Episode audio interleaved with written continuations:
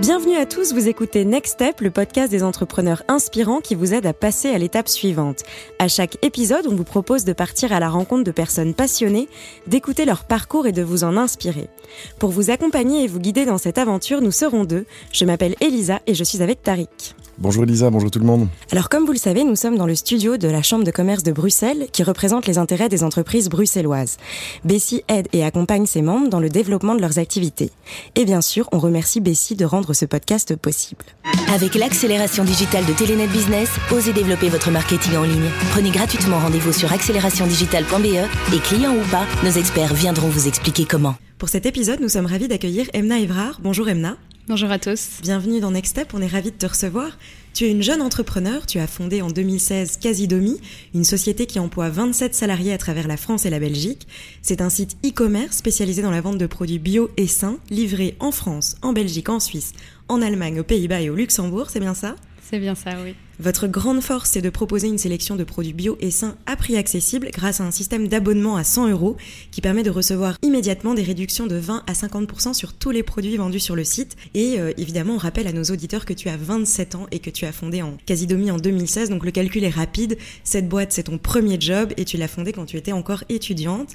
Alors sur le papier, ton parcours d'entrepreneur fait rêver, mais dans Next Step, on aime creuser et aller un peu plus loin. Si tu devais déjà pointer peut-être les trois réussites dont tu es la plus fière depuis le oui. Euh, la première, je dirais que c'est l'équipe. Aujourd'hui, quand je vois 27 personnes devant moi euh, qui euh, je donne du travail, qui sont motivées, qui sont épanouies, qui créent énormément de valeur pour une entreprise qui fait du sens, bah, ça, fait rêver, ça c'est sûr. Donc je dirais que ça, c'est vraiment la première chose. Ensuite, il y a notre entrepôt. Aujourd'hui, on a 2000 mètres carrés d'entrepôt dans lesquels on voit tous nos produits, y compris notre marque propre qui représente 150 euh, produits différents de, l'alimentaire, des cosmétiques, des compléments alimentaires. Et donc voir quelque chose de concret qui change un petit peu de, la plateforme IT que tout le monde voit, euh, mais voir euh, qu'est-ce qu'il y a derrière, de voir tous ces milliers de produits, tout cet espace, toutes ces petites fourmis qui, travaillent à longueur de journée, voir les commandes qui se préparent, etc. C'est aussi quelque chose de très inspirant. Combien de produits en tout? On a 3500 produits. Et 250 de la marque propre 250 de la marque propre. Qui représente, je crois, pas mal de bénéfices, enfin de, des ventes aussi, c'est ça aujourd'hui, euh, elle représente 15% du chiffre d'affaires, oui. la marque propre. Oui, oui. Très bien. Donc, euh, belle fierté. Et alors, euh, je dirais la, la, dernière chose, c'est c'est quelque chose d'assez récent et c'est plus personnel. C'est le passage du rôle de l'entrepreneur au manager.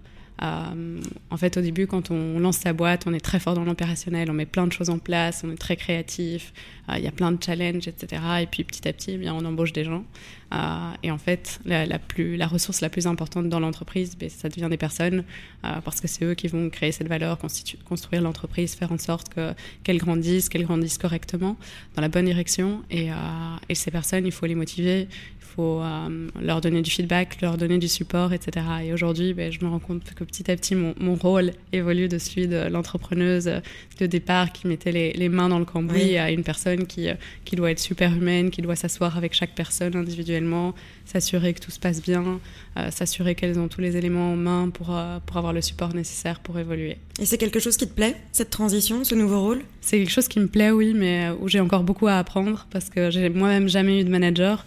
Et donc, quand on n'a pas eu de manager, c'est pas forcément euh, inné de, savoir comment s'y prendre, etc. Donc, j'apprends beaucoup aujourd'hui et sur le terrain et dans les bouquins et, en rencontrant d'autres entrepreneurs, etc. Ça, justement, c'est intéressant parce que tu me disais en off tout à l'heure que, justement, vu que tu as commencé en tant qu'étudiante, tu n'as jamais eu vraiment d'expérience professionnelle, de mentor directement, et donc que tu as beaucoup puisé euh, ton inspiration et ton savoir dans les livres.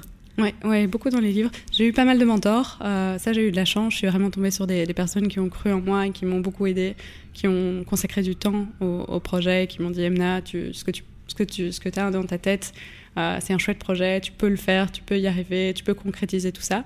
Euh, et ça, c'est important. Et ces mentors, tu les as trouvés où? Les mentors, je les ai trouvés euh, notamment dans mon université. Olivier Whitmer, qui était et mon promoteur de mémoire, qui était le sujet de, dont, le sujet était quasi demi et, le business plan, et le directeur de, de Solvay Entrepreneur m'a beaucoup, beaucoup aidé, m'a beaucoup connecté avec, avec notamment des experts de l'e-commerce, du marketing digital, etc. Il y a le réseau Entreprendre à Bruxelles aussi, dans lequel je suis rentrée, qui a qui a énormément de, membres avec euh, un bon savoir, avec de l'expérience, qui, sont prêts à aider. et puis a ma famille. Dans ma famille, j'ai la chance d'avoir des entrepreneurs, j'ai la chance d'avoir des parents qui sont aussi indépendants, qui ont ce, cet esprit d'entreprendre et, qui m'ont qui m'ont jamais dit écoute quand tu sors de l'université il faut que tu trouves un, un, travail directement dans une dans une grosse, boîte. Il faut que tu partes de la maison. Ils m'ont dit écoute on va te soutenir jusqu'au bout. On sait que ça va être dur mais on sera là. Et donc ça ça a été euh, vraiment une grande aide. Euh, et à côté de tout ça euh, forcément il y a eu les livres. C'est quelque chose que qui, qui, qui, aide beaucoup. Il y a énormément de, de, bons bouquins qui ont été rédigés par euh, des CEO, euh, par des entrepreneurs, etc. Tu peux euh, peut-être en citer un ou deux qui ouais, t'ont particulièrement marqué? Bien sûr. Dans, dans, mon cas, un, qui, un, un, livre qui est très inspirant, c'est Delivering Happiness de Tony Hayes, qui a fondé Zappos. Euh, Zappos, c'est euh, c'est un petit peu le, le, Zalando aux US. Zalando a copié, euh, a copié Zappos et ça a été une, belle réussite d'ailleurs. Et dans mon cas, bah, c'était de l'e-commerce, donc c'était très très parlant de voir que quelqu'un avait construit un, site e-commerce comme ça, from scratch. et, aujourd'hui, ça a été racheté par, par Amazon. C'est un, un site qui est gigantesque, qui fait des milliards de chiffres d'affaires. Et lui, l'auteur prend beaucoup de temps à expliquer l'importance de la culture de l'entreprise, l'importance d'avoir des valeurs fortes, l'importance d'accorder de, de, beaucoup euh, aux clients, d'avoir euh, un projet qui est orienté client, d'avoir une équipe qui est orientée client, etc. Et donc ça, ça m'a donné beaucoup d'inspiration euh, pour Quasi Demi. Tu parles d'une équipe orientée client et de l'importance de la culture de l'entreprise. Votre force, tu penses, chez Quasi Demi, c'est ça? C'est ce que vous donnez aux clients? Oui, c'est notamment une des grosses forces, c'est une des valeurs d'ailleurs. Euh, délivrer vraiment un service euh, non pas satisfaisant aux clients, mais un service incroyable. On a envie que les clients, chaque fois qu'ils aient une interaction avec euh, un membre de l'équipe, se disent waouh et pas juste waouh, c'est normal. Euh, donc, euh, on accorde beaucoup, beaucoup d'importance. On, on, organise des workshops notamment pour pousser chaque personne dans l'équipe à, à, faire de son mieux pour, pour être plus que satisfaisante envers le, les clients. Donc, Vous avez une communauté de combien de personnes à peu près? On a 10 000 personnes qui sont des membres abonnés, donc qui ont acheté l'abonnement sur, sur Quasi-Demi. Et après, sur les réseaux sociaux, on a près de 100 000 personnes qui nous suivent. Comment justement est-ce que tu peux peut-être donner euh, deux trois tips pour faire vivre cette communauté? Comment est-ce que vous faites? Parce que vous êtes quand même très fort en Belgique. Oui, oui, oui. Euh, il faut être réactif. Euh, le community management porte bien son nom. Il y a du management derrière tout ça. Il faut répondre aux, messages des clients, il faut répondre aux commentaires, il faut prendre le temps. Il faut parfois prendre son téléphone et pas envoyer 15 emails, mais euh, prendre son courage à deux mains et dire bon, mais en fait, je vais appeler le client, me présenter, donner mon, mon prénom, euh, lui donner du conseil, etc. Très personnalisé. Très personnalisé, oui, exactement. Euh, il y a énormément de contenu aussi. Euh, les, les, gens euh, viennent pas juste sur Quasi Demi pour acheter. Ils savent que derrière, il y a énormément de, de recommandations, non seulement sur comment améliorer son mode de vie, sa santé, comment faire du sport, comment mieux dormir, comment éviter d'avoir des migraines, etc. Et donc, on, on c'est un vrai lifestyle. Ouais, ouais, voilà, c'est vraiment ce qu'on essaie de prôner en fait. Et combien de personnes sont dédiées à ça dans l'équipe? Alors, on a une équipe de marketing où il y a aujourd'hui cinq personnes, dont une diététicienne qui est aussi là pour vraiment donner des recommandations plus personnalisées aux clients. D'accord. Alors dans ce podcast, on aime célébrer les victoires comme on vient de le faire, mais on aime aussi parler de l'envers du décor, puisqu'on sait tous qu'entreprendre, c'est pas toujours très rose. Est-ce que tu peux peut-être lever le voile un peu sur les difficultés que tu as rencontrées avec Casidomi Oui. Euh, alors des challenges, il y en a, il y en a tous les jours. Euh, il y en a qui sont plus difficiles que d'autres. Je pense que le, plus gros challenge pour moi, ça a été euh, les premières embauches. Euh, et, le, second challenge y est un petit peu lié, mais recruter les bons profils au début quand on n'a pas d'expérience, quand euh, on n'a pas beaucoup d'argent non plus, ben, c'est pas forcément évident.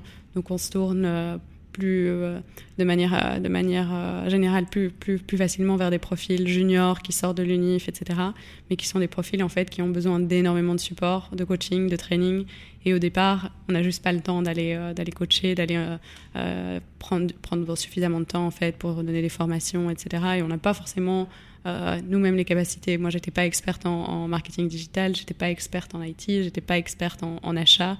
J'ai appris un peu sur le tas, mais aller vraiment former tous ces individus, ça prenait du, du temps.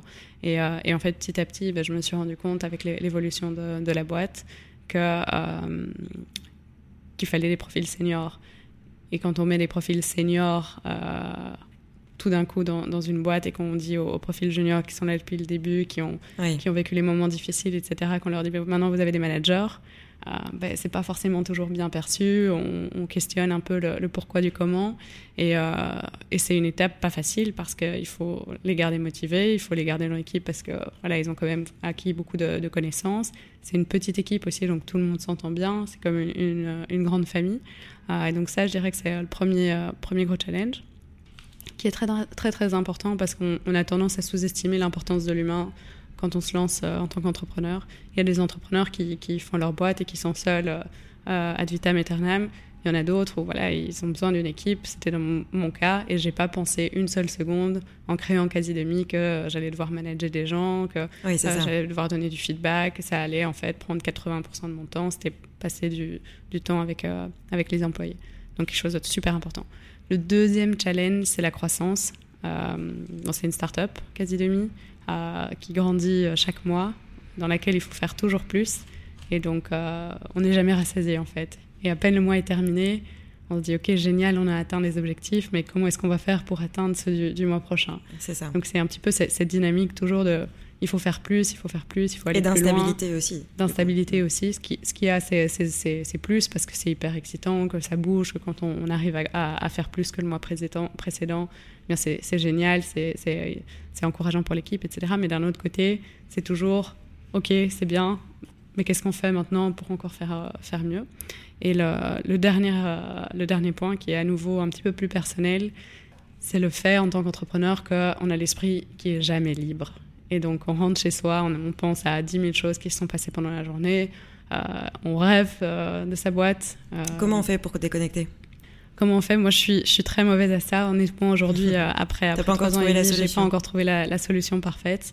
je pense qu'il faut parfois faire des, des, cures, des cures digitales et donc se dire bon ben j'arrête de regarder mon, téléphone à partir d'une certaine heure je vais dans ma chambre mon téléphone n'est pas dans ma chambre euh, quand je me réveille, c'est pas le premier truc que je fais, regarder mes, mes emails, etc. Donc ça nécessite une certaine, euh, il faut, il faut le vouloir, il faut, clairement il y a une, volonté, une rigueur à mettre en place.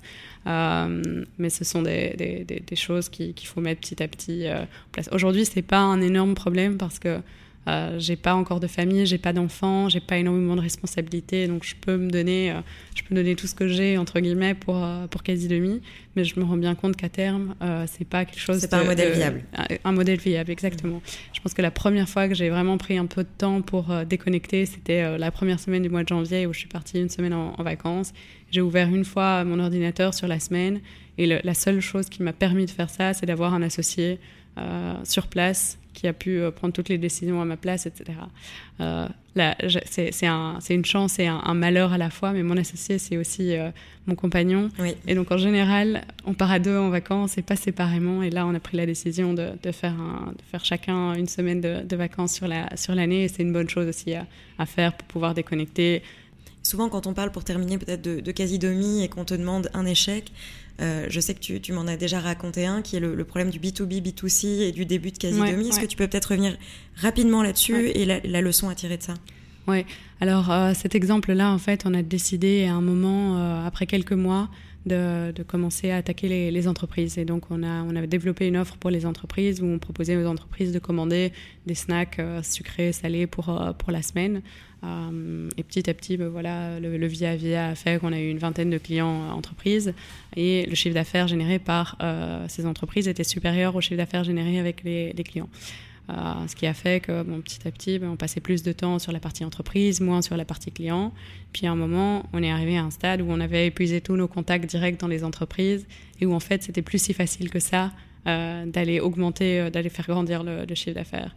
Et on s'est dit, mince, en attendant, toute la partie euh, B2C, euh, on l'a un petit peu laissé à, l'abandon, on l'a négligé, et donc la croissance est, plus là, alors que là, il y a vraiment du potentiel.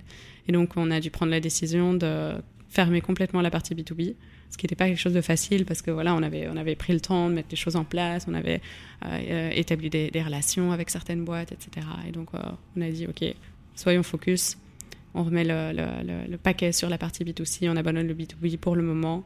au début, c'est super important d'avoir euh, un combat, et là il y en avait deux, avoir des sales qui vendent aux entreprises, c'est pas la même chose qu'avoir des, digital marketeurs qui vont, qui vont faire en sorte qu'il y ait des, nouveaux clients chaque jour qui achètent sur une plateforme e-commerce.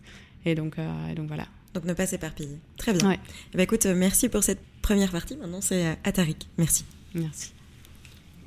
Emna, tu es un ovni. je suis ravi, je t'ai jamais rencontré, euh, mais euh, j'ai, enfin, je, tu es un véritable ovni. Donc je vais essayer de te comprendre, tu vois. Ouais, je sais pas comment je vais le prendre. c'est un compliment. Euh, la première chose, c'est tu, tu, as fait des études, donc tu dis à l'ULB. Ouais. Et on dit souvent que les grands entrepreneurs sont des cancres qui n'ont pas fait l'UNIF, tu vois, ou qui, et je pense que c'est souvent vrai. Mais, et quand je te regarde, si je vois ton parcours entrepreneurial et que je devais te donner une cote, ce serait la plus grande distinction avec félicitations du jury. Voilà, ça c'est assez facile à, dire sur la base de ton parcours après l'UNIF. Mais je me demande euh, quel type d'étudiant tu étais et comment tu as vécu ton parcours scolaire? Oui. alors j'ai un parcours un peu spécial. à 12 ans, je savais déjà que je voulais être entrepreneur. je le criais déjà sur tous les toits dans, dans ma famille et certains en rigolaient, d'autres savaient que j'étais sérieuse. Et, euh, et donc, j'ai commencé à réfléchir à un projet entrepreneurial très, très jeune. Et c'est comme ça que j'ai décidé à 18 ans de, de m'inscrire dans une école de commerce pour vraiment avoir en fait le bagage nécessaire pour, euh, pour lancer ma boîte. Ce qui a fait que j'ai pris des choix assez euh, stratégiques euh, au niveau des cours, etc. Que j'étais très, euh, très studieuse, très rigoureuse pour tous les cours. Je savais que plus tard, ça allait me servir à quelque chose. Je l'étais un peu moins pour, euh, pour les autres, même si voilà, j'ai toujours été une, une élève assez assidue qui, venait aux cours, une bosseuse, etc mais il y avait certains, certains cours pour lesquels j'avais une petite, une petite préférence. Et puis, euh, et puis assez rapidement, pendant mon master, euh, c'était ici à, Solvay, à l'ULB, euh, pendant mon master, c'était un petit peu plus soft que le, les trois premières années qui sont réputées pour être de la physique, de la chimie, etc. Donc il faut, il faut quand même bien bosser. Le master était un peu plus soft et là, je me suis dit, bon, c'est bon, je suis prête. Maintenant, je, j'entame le, parcours de l'entrepreneur et, euh, et, je commence à développer vraiment le, business. Et donc, euh, en deuxième année master, la première version du, site, qui est loin de ce qu'elle, est aujourd'hui, euh, a été mise en ligne. C'était un site très très basique, développé avec du, code peu customisé, avec 350 produits, donc un dixième de ce qu'on a aujourd'hui. mais les choses ont assez, assez vite évolué. Ouais, donc je, soupçonnais ça, que tu avais un côté première de classe, mais première de classe très ouais. positif. Ouais. Et j'ai jamais vu ça, des premiers de classe qui, qui réussissent à passer, je veux dire, du bouquin et de la théorie à la pratique et à le faire aussi bien. Parce que finalement, euh, j'ai vu des interviews de toi ou des vidéos, et euh, cette capacité justement de pivoter, de s'adapter, de ne pas maîtriser l'environnement, mm -hmm. c'est ça qui est le plus dur. Enfin, moi, je suis passé par là aussi. Et c'est dire, euh, quand tu es bon élève à l'université, tout est maîtrisé. Alors que dans, dans l'entrepreneuriat, rien n'est ouais, maîtrisé. Ouais, et donc, ouais. c'est là. Enfin, je veux dire, j'ai rarement vu quelqu'un qui, qui, a l'air d'être à la fois bon élève, enfin, premier de classe, on va dire, mm -hmm. et, euh, et, donc, bravo. Enfin, tu vois, voilà, merci, merci. Je pense que ce que, ce que j'avais, j'étais pas première de classe, mais j'avais de la rigueur. Oui, j'étais mais... vraiment quelqu'un de rigoureux dans mon travail. Quand je faisais quelque chose et je me mettais à bosser, je le faisais à fond. Et ça, c'est quelque chose d'important quand on est entrepreneur. Il faut pas baisser les bras. Il n'y a pas une personne qui va euh, réussir à, enfin, qui, qui, va rattraper le coup derrière, euh, derrière soi. Non, il faut le faire soi-même. Il faut se former, il faut apprendre, il faut bosser. Euh, les, les, gens qui, qui, réussissent sans rien faire, ça n'existe pas. Ou alors, je ne les ai pas encore rencontrés, mais voilà, il faut, il faut vraiment s'y mettre, il faut bosser. Il y a des moments où ça va être dur, il y a des moments où on va travailler et ça va servir à rien. Il y en a d'autres où on va moins travailler et là, tout d'un coup, il va y avoir une énorme surprise. Donc, euh, c'est très, très variable. C'est une montagne russe, l'entrepreneuriat. Mais il faut bosser. Et, et tu es d'accord avec moi Enfin, moi, c'est mon expérience et mon opinion qui est de dire il euh, n'y a pas besoin de diplôme pour bien entreprendre. Mais en même temps, c'est pas incompatible avec étudier et que quand bien même on étudie bien, on a du temps pour entreprendre à côté et que oui. c'est nécessaire, tu vois. Oui, oui. Alors la deuxième facette de l'OVNI, c'est que moi je rencontre des, entrepreneurs ou des, euh, des, gens qui veulent le devenir, euh, peut-être 10 par semaine minimum, quoi, depuis euh, des mois et des années. Et je pense qu'il y a deux choses que tu peux vouloir faire et où tu es quasiment sûr de te planter. Et j'arrête pas de le dire. Un, c'est l'e-commerce en Belgique. Tu as quasiment toutes les chances de te planter. Et deux, c'est de travailler avec ton conjoint. Mm -hmm. Et toi, tu as fait les deux et tu as l'air d'avoir réussi. Ouais. Ouais, j'ai encore beaucoup de C'est quoi Qu'est-ce qui est le plus dur euh, bah, je pense que l'e-commerce, j'ai la chance, euh, oui, ça se, passe, ça se passe très très bien avec mon, mon conjoint. Euh, j'ai commencé toute seule, donc j'ai fait trois ans, un peu moins de trois ans seule, ce qui m'a vraiment permis de, le faire, entre guillemets, à ma guise, d'appliquer mes idées, etc., de, gérer l'équipe seule. Et puis, j'ai assez rapidement réalisé que ben, le, fait que j'avais jamais eu d'expérience au préalable n'était pas toujours un atout pour moi. Euh, et, avoir une expertise euh, externe de quelqu'un qui avait déjà été dans une boîte, de quelqu'un qui avait déjà de, l'expérience, etc., ça pouvait, euh, ça pouvait vraiment être utile. Et donc petit à petit, mon conjoint a commencé à, m'aider plus sur le côté pour, pour tout ce qui était meeting stratégique, pour tout ce qui était la, la partie RH, mise en place de questionnaires de feedback, etc. Puis à un moment, je me suis retournée vers lui et j'ai dit, mais en fait, tu serais vachement plus épanoui chez, euh, chez Quasi Demi euh, et tu serais vachement utile aussi. Et donc, il, est venu et ça s'est très, très bien passé. On, est super complémentaires aujourd'hui. Aujourd'hui, c'est un, un soulagement d'avoir quelqu'un aussi qui, qui, me comprend parce que voilà, il y avait des moments où c'était dur euh, et c'est pas toujours quelque chose qui est réalisé de l'autre côté. Aujourd'hui, parfois, il me dit wow, Je sais pas comment tu faisais quand, quand, c'était avant, alors qu'avant, quand je me plaignais de temps en temps parce qu'il y avait l'un ou l'autre souci, c'était oh mais c'est pas grave. Il y avait moins de compréhension. Donc en fait ça nous a renforcés et dans notre couple et euh, sur le plan professionnel parce qu'on est complémentaires que voilà le, travail est mieux fait que les décisions ben, quand il y a quelqu'un d'autre elles sont elles sont plus challengées etc et puis sur le plan euh, privé Aujourd'hui, on a plein plein de choses à, partager, on se comprend mieux, euh, et donc c'est génial. et après, pour, pour l'autre point qui...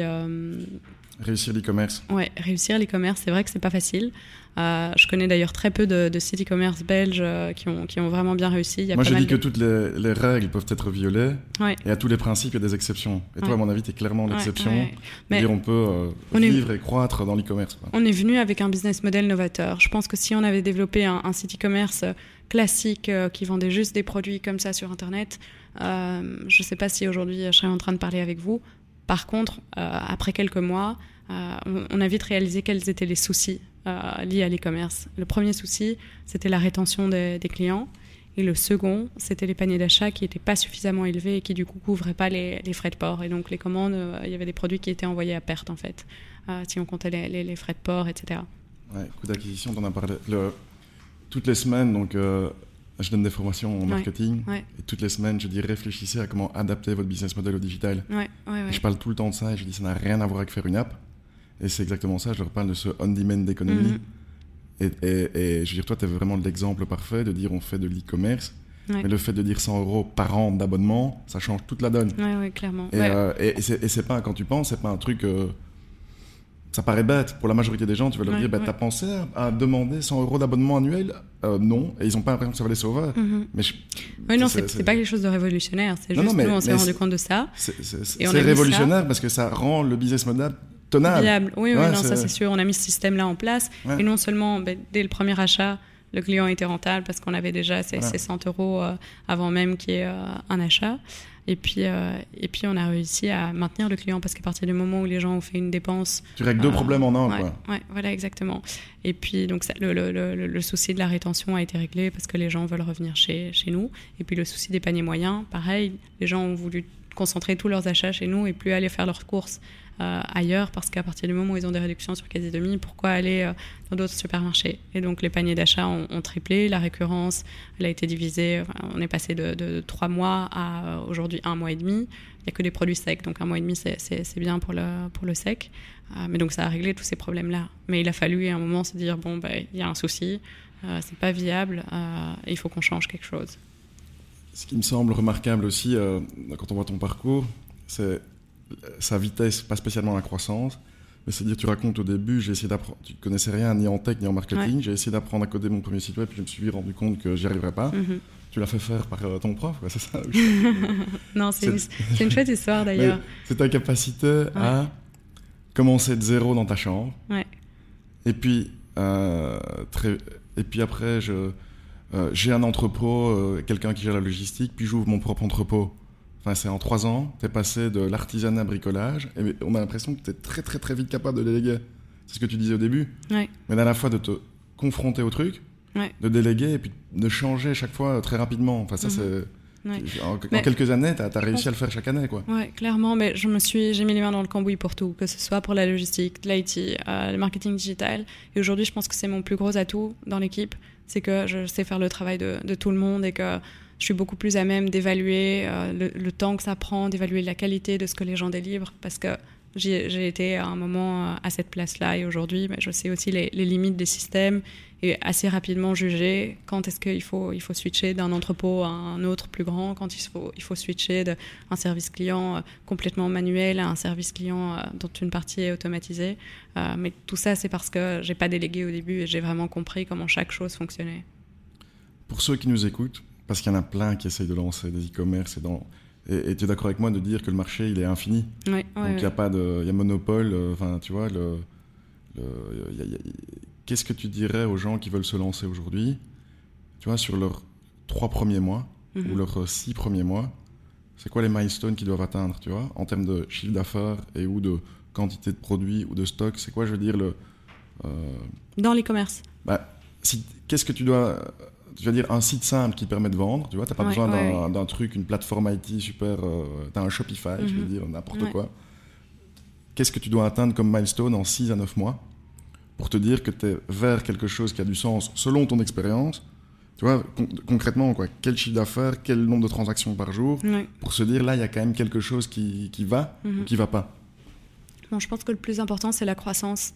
Euh, il faut qu'il y ait de la croissance chaque mois, surtout au début. Euh, euh, il ne faut pas de stagnation. C'est un business qui, démarre. Il faut prouver qu'il y a de l'attraction. Et l'attraction, il y en a, mais ça passe par la croissance.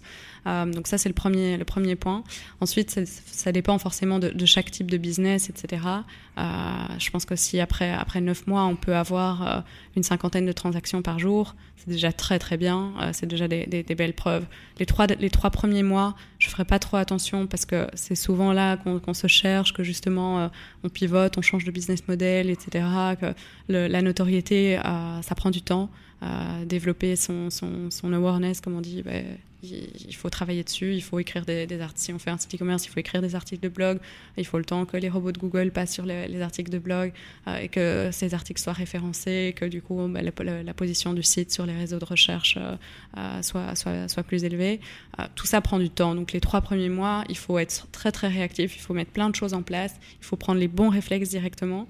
Parce que si on écrit par... C'est quoi les bons réflexes? euh, par exemple, je prenais l'exemple des, articles. Si on écrit pour écrire, sans réfléchir à, au SEO, à la structure des mots-clés, à la structure de, de tout ça, c'est un travail qui, qui, va être inutile, qu'il va falloir complètement refaire après. Est-ce que tu confirmes Ce que je dis aussi toujours, c'est que le SEO, tu peux l'utiliser pour voir les demandes des gens. Quels produits sont demandés et où. Ouais, tu vas voir, euh, t'as pas besoin d'avoir un magasin pour analyser, enfin, exploiter ça. Oui, donc ça, et ça, il y a plein, plein d'outils qui permettent aujourd'hui de savoir ce que les gens veulent. tu utilises quoi? Euh, On utilise notamment Uber Suggest, qui est un très très bon outil pour ça.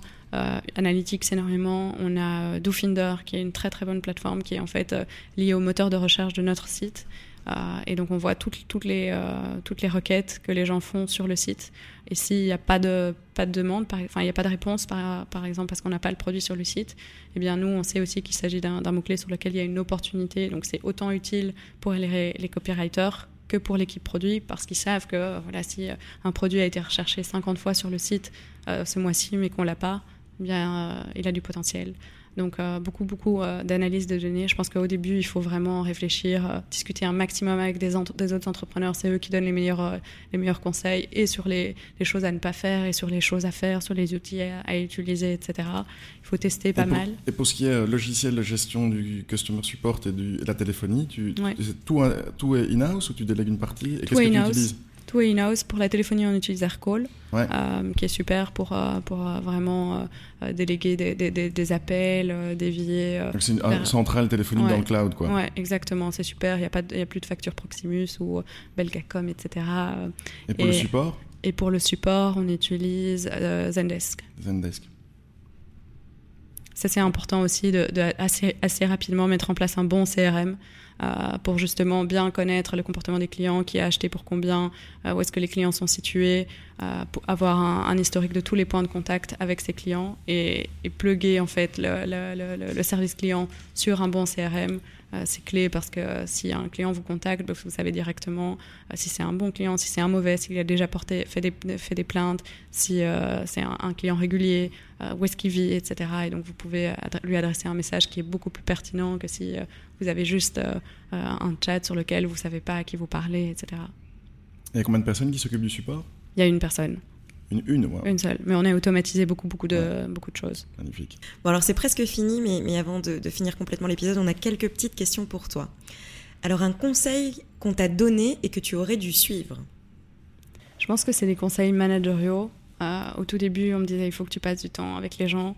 Euh, il faut que un, bon manager, ça donne du feedback, ça donne du support, ça donne de la reconnaissance. Euh, la reconnaissance, c'est quelque chose de très très important. Et au début, j'avais tendance un peu à dire que bon, voilà, tout le monde était dans, dans la même barque et, euh, et, chacun faisait un peu son truc et pas à, passer assez de, de, temps. Et je me suis rendu compte assez rapidement que le, le management, je me répète, mais c'est vraiment quelque chose de très très important. Le cliché qu'il faut oublier à jamais sur l'e-commerce. Le cliché qu'il faut que c'est difficile pour les femmes. Une mauvaise habitude dont tu aimerais te débarrasser Regarder euh, le back-office avant d'aller dormir. Le livre que tu rêverais d'écrire? Bah, Pourquoi pas Delivering Happiness euh, version quasi demi Alors c'est la fin de ce podcast. Merci Emna. Merci Tariq, merci pour votre écoute. N'hésitez pas à commenter et à nous donner votre avis. On se retrouve très vite pour un prochain épisode. Merci, merci beaucoup. Merci Emna, merci Lisa, merci tout le monde.